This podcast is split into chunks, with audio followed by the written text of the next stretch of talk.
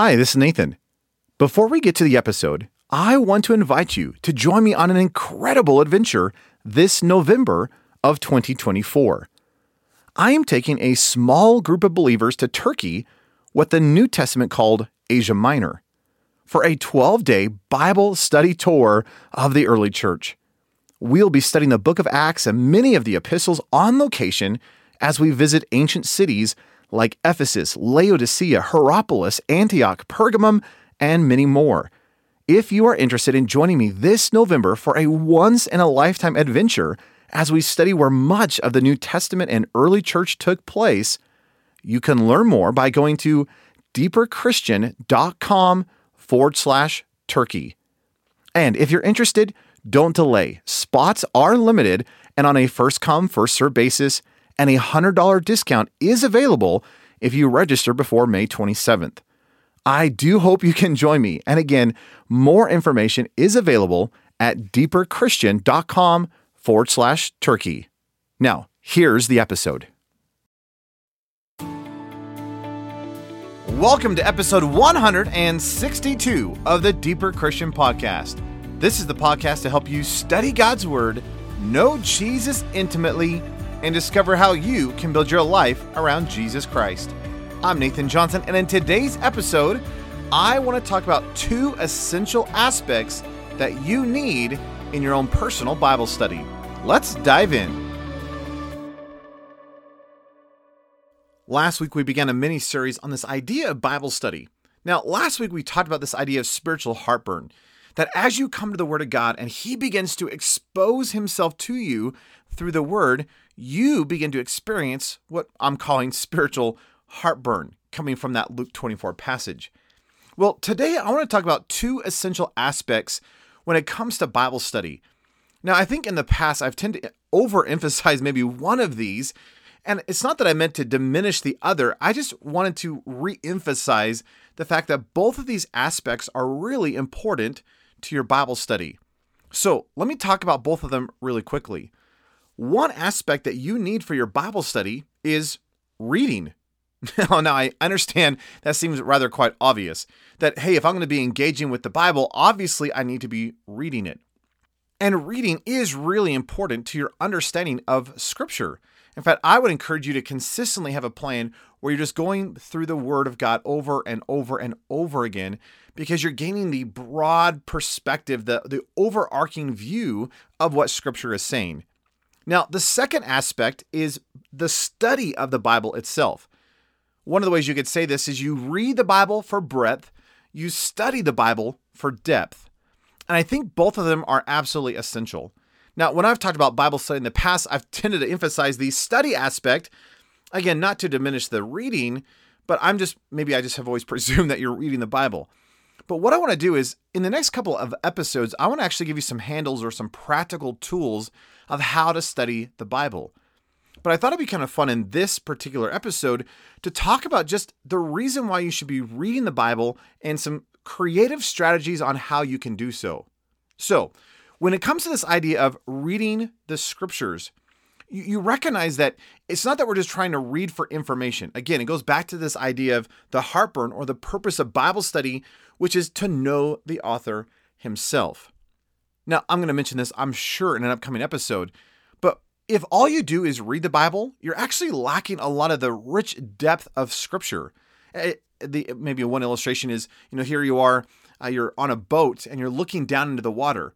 Well, you can actually see some of the water, you know, or see things in the water from the top of a boat. But it's very different than getting in the water and getting your face in that water. And I would almost liken this idea of being on a boat looking down into the water almost like this idea of reading scripture that you can get nuggets and you can see things, but it's very different than just studying scripture, which is like getting your face in the water itself and actually spending time in the water. And yet I've noticed that if, you know, if all you're doing is studying, but you're not getting the big picture view of scripture, it's actually going to not diminish your study, but it's going to definitely hamper or restrict your study to a degree. One of the rich things I've just found is that the more that I read through scripture, the richer my study becomes. And almost as a outflow of that, the more that I study, the richer my reading becomes. And I think part of the reason it has to do with this with this idea that as I read the Bible and I'm just getting the big picture view of scripture, it's allowing me to see just the overarching view and the flow and the the overarching story of what God is doing, which helps deepen my understanding of a particular passage when I'm studying it.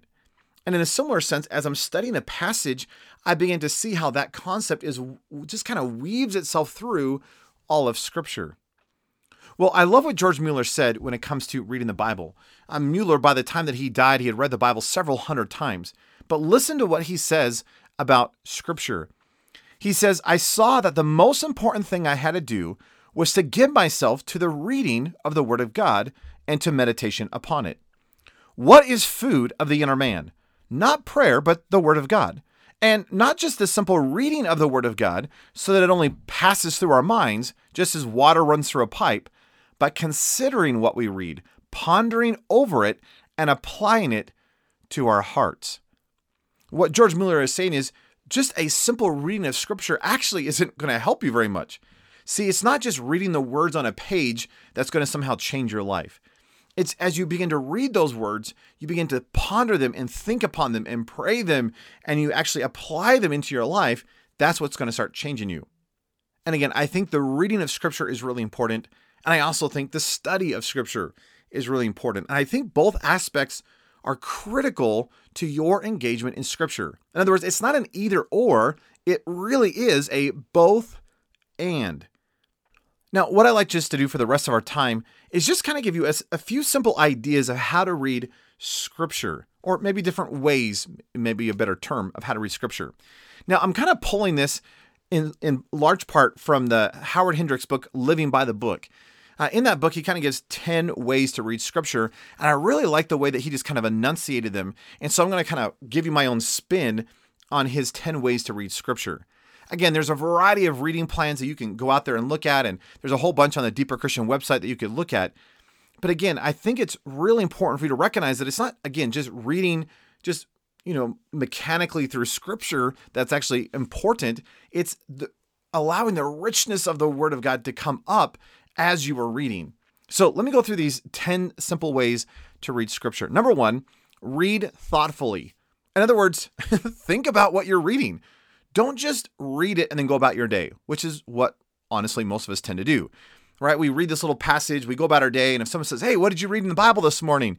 We go, Well, uh, it was good. It was powerful. I'm sure it changed my life. you know, rather, what would it look like if we actually thought about that which we're reading?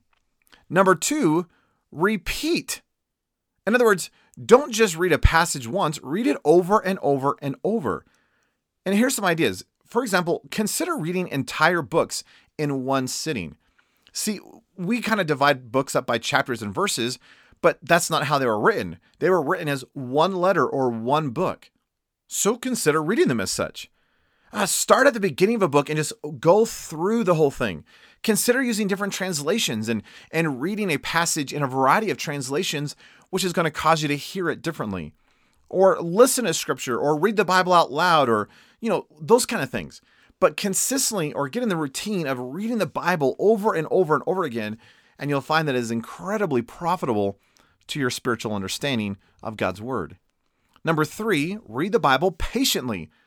In other words, go slow. Don't feel like you have to rush. Study takes time. And just as it takes time for fruit to ripen upon a tree, realize that our spiritual growth it it, takes it takes time. So as you're reading, if you don't fully understand it, well, that's okay. But realize that, hey, as I read God's word, I should do so with some patience, that I may not get everything the first time through. And in fact, you won't. So be patient as you're reading through the word of God. Number four, read questionably or selectively. In other words, learn how to ask good questions as you're reading. Those journalist questions like who, what, where, when, why, how, wherefore, so what. All those kind of questions are, are going to help you as you're reading the text. In fact, we'll talk more about that as we begin to talk about studying the Bible. But as you're reading the Bible, ask yourself questions even as you're reading. Who's talking and where is it located and why is this so important? And, and those kind of questions are going to help give you at least a greater insight into that which you are reading. Number five, read prayerfully. In other words, re- realize that reading and studying the Bible is a spiritual endeavor. And as such, as I'm reading through the Bible, consider praying it. Either take the passage and actually use it as a prayer, or allow the Word of God to press your life so that it causes you to come before the Lord and say, God, I, I need you to change my life. See this passage? You wrote this passage and it is not true in my life. Would you make this true and evident in my own very being? Number six, this may be my favorite, but read with imagination. In other words, let the Bible come alive through your imagination. One great way to do this is reading a variety of translations. Now, we'll talk more about that in the future, but you know, as you study God's word, I highly encourage you to have a word for word translation. Something like, you know, the King James, New King James, ESV, New American Standard. Th- those are great word for word translations. But there is something neat as you're reading through God's word is just to use a variety of translations. You know, pick up the NIV or the NLT or one of those other translations I mentioned and just hear it in a different way. And as as you do so, it's going to trigger thoughts in your mind that you may not have had in the past. Or read it in a different language or listen to an audio Bible or you know, especially the audio dramas where you have the sound effects and different voices. It, it brings the Bible alive. And with that idea of read the Bible with imagination, consider putting yourself in the scene. I love doing that. Right. And of course, it's really easy to read into the text, and we want to be guarded against that. But at the same time, to, to see yourself in a particular location actually can give you great insight. I remember one time I was thinking, what would it have been like to be the cow, you know, or some barn animal in the stable when Mary was giving birth to Jesus? And just thinking about that whole scene from an animal perspective, granted, it, you know, it's a little foolish, but but it was a neat thought. Or what would it look like if I was the the the fish, or likely the whale, that swallowed Jonah, and thinking it from his perspective? Now, I realize fish don't have brains like we do. I, I totally get that.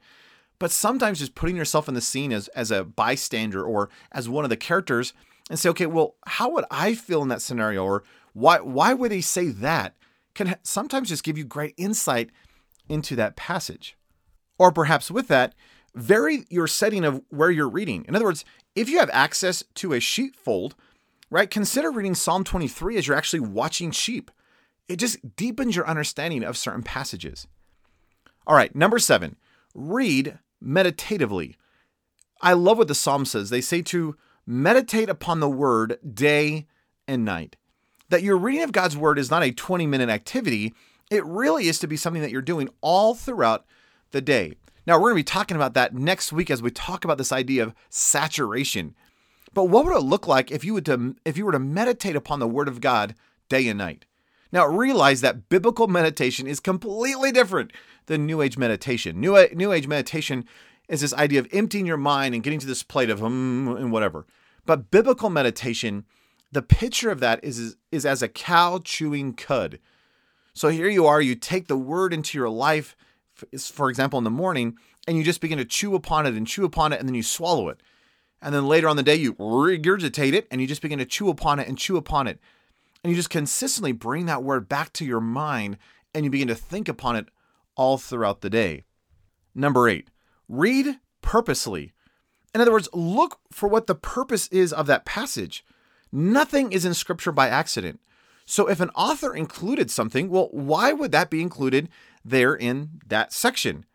Number nine, read acquisitively. In other words, don't just read to receive something, but to actually retain and to possess it.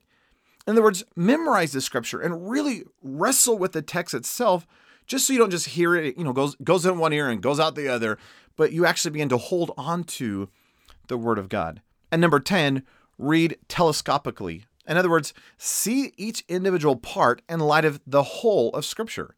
So if you're looking at one section or one story, how does that fit into the overarching flow of what God is doing in all of scripture as it leads to Jesus Christ and his accomplishment upon the cross. Well, I know that was a lot of information, and, if you want all those details and if you want a list of all of that, you can see those in the show notes for this episode. But can I encourage you? I really want you to be studying God's Word. I want you to go to the depth of His Word. But let us not forsake the reading of Scripture. Now, I don't know what this looks like practically for you, But realize that even at the slowest level of reading with comprehension, in other words, it's the slowest you can read and still understand what you're reading, all you have to do is read 10 minutes a day and you can get through the entire Bible in one year. So we're not saying you, you know you need to read for 3 hours every single day, but what would it look like if you took 10, 15, 20 minutes and just was constantly reading through the Bible? Again, there's a whole bunch of great reading plans out there, and I would encourage you just to pick one and don't feel like you're stuck you know stuck with one reading plan for the rest of your life. I love to change up my reading plan. So every time i get through a reading plan i do something different because I, I like the variety.